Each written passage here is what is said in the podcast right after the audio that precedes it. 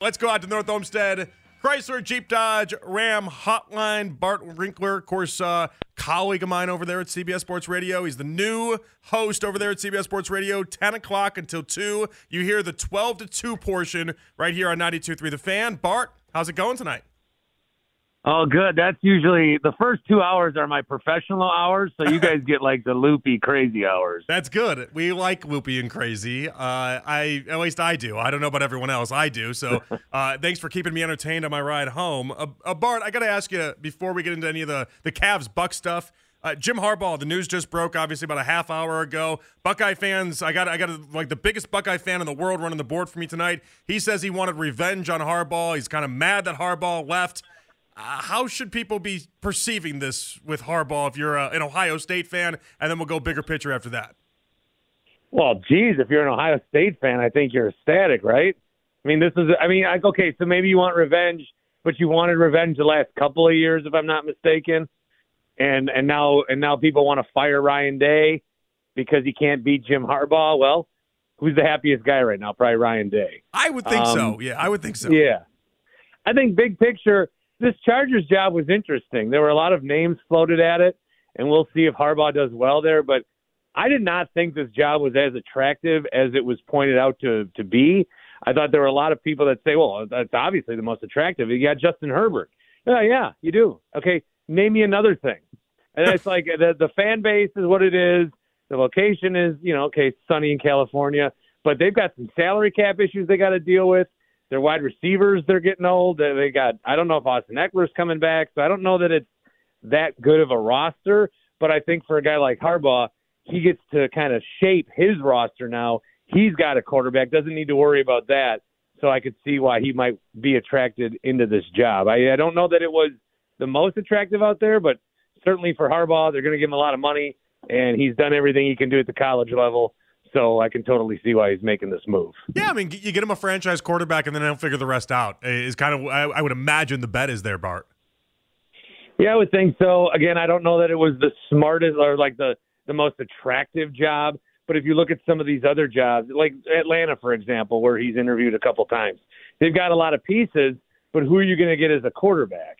Are you going to get Kirk Cousins? Are you going to draft the fourth or fifth guy and then have a rebuilding with him? I don't think Harbaugh is coming into the league wanting to like take a few years before they're competitive again. So I think he thinks, all right, Justin Herbert's going to be the guy. I'll figure everything else out, and we'll go from there. All right, Bart. Let's get to the the Cavs Bucks tonight. You obviously you have a, a big Milwaukee. You're Milwaukee. When people think you're Wisconsin, that's that's who you are. And so I, I got to ask you first blush before we get into where the Bucks currently are and how they match up tonight. Is I, I got to tell you, I just I don't hate the Adrian Griffin firing. I really don't, and mainly because it reminds me of what happened here in Cleveland with David Blatt, and then that ended up in a title with Ty Lue as the head coach. Is this the uh, is that the idea behind this? Is that you got ahead of this before you have to, or is this Giannis maybe entering his LeBron James stage, which is more diva than it is anything else? Well, I think there's a lot at play here. I think the David Blatt comparison is uh, a good one, and the thing with that one though is the Cavs won the title. So, I mean, in the moment, it was what's going on. This is crazy. How do you do this? You know, there was reaction from all over. And then they win the title. And then so it's never like talked about again in a negative way. But to do that and then win a title, I don't think it's I don't think it's like that guaranteed that oh fire a coach when you're 30 and 10 win a title. But I think the pressure they've put on a lot of pressure now to themselves. Last year, what happened was they faced an eight seed technically seven, but playing for so they were the eight. Mm-hmm. And then there were some injuries, and either way, they got they got embarrassed. The Miami Heat had no business beating a lot of those teams, I don't think, in the playoffs, and certainly no business beating the first seeded Milwaukee Bucks. So the Bucks need to make a change. So what do you do? They didn't want to trade any of their guys. They didn't want to get rid of any of their core. So okay, coach, we got to get a new coach. They get a new coach in. He's a rookie head coach. Let's see if he can bring a different voice. Well, then guess what else happened that summer? The Bucks somehow got Damian Lillard. So they were looking for a change. They had two agents of change, and I don't know if they do the first one if they knew the second one was coming. So now it's a completely different scenario. These guys are hungry. They want to win immediately. Damian Lillard's been looking to win forever, finally in a spot to do that. And then it sounds like from the jump, these players just were not buying in to what Adrian Griffin was selling.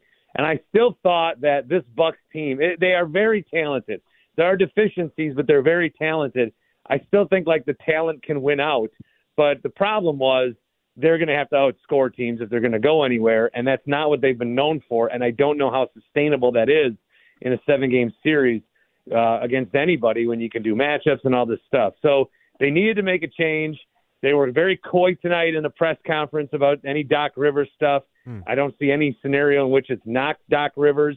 Uh, Doc Rivers now he's known for playoff failures.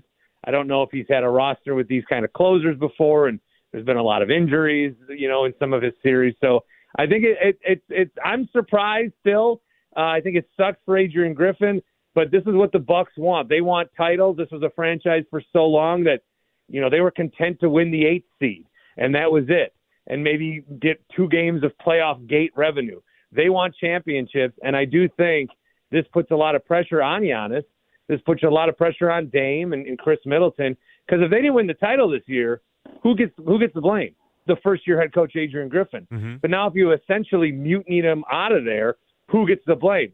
Giannis Antetokounmpo. So this is a, this is a major like thing that has happened and will kind of define and set the course for what Giannis's legacy and the rest of his career ends up being and ends up looking like. Bart Winkler joining us here on 92.3 The Fan. You hear him on CBS Sports Radio. He's on after my show ends, 12 to 2. He's on 10 to 2 the entire night, but uh, 12 to 2 right here on 92.3 The Fan. Bart, let me ask you then. I, I kind of hinted at the idea of Giannis kind of morphing into this version of LeBron James where he kind of demands a little bit more, he requests a little bit more. Uh, do you see that, or is that something that it, maybe I'm making a little bit too big of a deal of? No, I think there's certainly a lot of, you know, what Giannis wants uh, is kind of at play here. I mean, his brother is on the team and mm-hmm. has been on the team forever, and uh, there's a lot of guys that are on the team that you know they've got good relationships with him. He wants to win, and he's committed to winning. And I think what the Bucks are looking at is, look, they kind of lucked into this this whole thing. I mean, LeBron James coming out number one overall. We knew what he was going to be. The Bucks get Giannis. I still think like they cheated off the Atlanta Hawks paper. Like the Hawks did a little more scouting on Giannis, and somehow he came here. Then he gets this good. Then he like is a good enough guy that he's just like, no, I want to stay here. He's someone he likes this city. You know, there's all these pressures on the outside. He realizes he doesn't need all the big city lights to like get the entrepreneurship and everything he wants in businesses.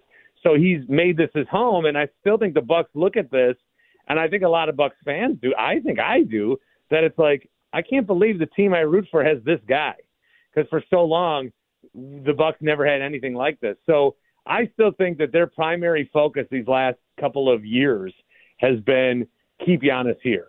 You want to win a championship, but that's just part of the main goal, which is keep Giannis here. So if you have to hire a coach he likes better than another one, you do it. If you want to make a trade for Damian Lillard, you do it. If you want to extend Khris Middleton, you do it. I do think that there's a lot of desire to keep Giannis here. I don't know that I would say diva. Um, I do think he's hyper competitive. He's told the he's told the franchise, "I want to win. Let's do whatever it takes to win." The franchise, I think, buys into that.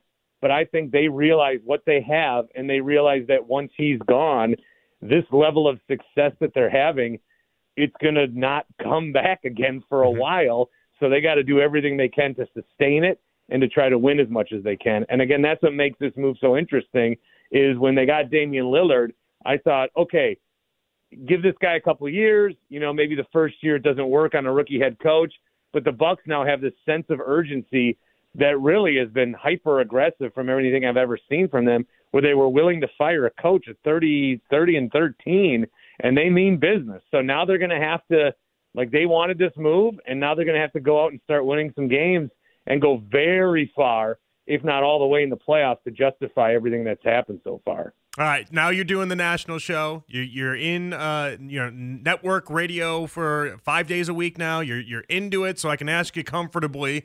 Uh, before we get to brownies and other stuff Cleveland related uh, with the Cavs, does Donovan Mitchell stay here long term? And remember, everyone that like is everyone that's listening to this is going to be your twelve to two crew as well. So if you want, if I want to lead the jury here and you want to butter me up, uh, we're more than open to that here. I just feel like everything that I've seen and read seems like he wants to, unless I mean, There you know we better than me, There but we I, go, Bart. There we go.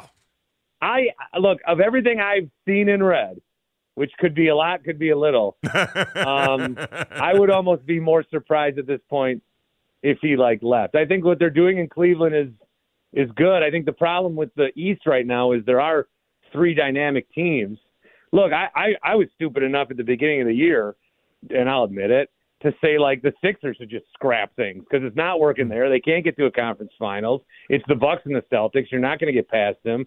But I was wrong. So they're in a top three. You got all these other teams jockeying for a the fourth spot, whether it's the Knicks or the Cavs or the Pacers, a little bit whoever. And I don't know that any of them get past them with their current iteration. So I think, but I think, but I think they're all like a, a move or two away. So from what I know, which is way less than you and you guys, uh, it seems like he'll stay, but do not save the soundbite for any occasion. All right, we can burn the tape. It's all right. Uh, the, really, the only thing that really does matter is your opinion on the Browns and what you think the Browns are going to be able to do following this last year, where they go eleven and five. They end up in the postseason but get blown out against Houston. Are you a are you a believer in Deshaun Watson and the Browns and Stefanski, or, or do you need to see a little bit more? I am a believer in Stefanski. I'm a believer in the Browns. I'm a believer in maybe 52 of the guys on that roster. I just don't know that you're going to get the Deshaun Watson that they paid for. Um, and what Joe Flacco did was tremendous. I really, I, my pick to win the Super Bowl was Baltimore, with the caveat that if somehow the Browns go there, I think I think the Browns would have got them. That would have been crazy. Um, so that's a bummer. But I just feel like the Browns right now are so well put together, but they have this quarterback that I don't even know. I don't even know under what circumstance he lives up to the money that he's making, and that, that I mean that's fine in other sports, but not mm-hmm. when it takes up such a high percentage of the salary cap. And he's got to get back to at least like, I mean, top twelve. This there was a period where Deshaun Watson was one A to one B to Patrick Mahomes. There was a stretch there, one of his Texan seasons. He was just he was doing everything, and it was so good.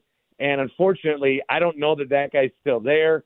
I know he had that comeback against Baltimore, and there's moments where it looks like it's there. But then Joe Flacco just stepping in off his couch and leading this team as well as he did. Like, I believe in the Browns. I think they've got a real good roster. I believe in their coaching staff. I just, until you figure out what is up with Deshaun Watson, and there's no way out, too. I mean, and there's no way out. This is your guy. You, what are you going to do? Bring back Joe Flacco and bench Deshaun Watson? That's not happening. Th- th- this is your guy. So you, I mean, you got to figure it out. If they do, look out. But I just, I don't, I don't, I, I don't know that that Deshaun Watson exists anymore.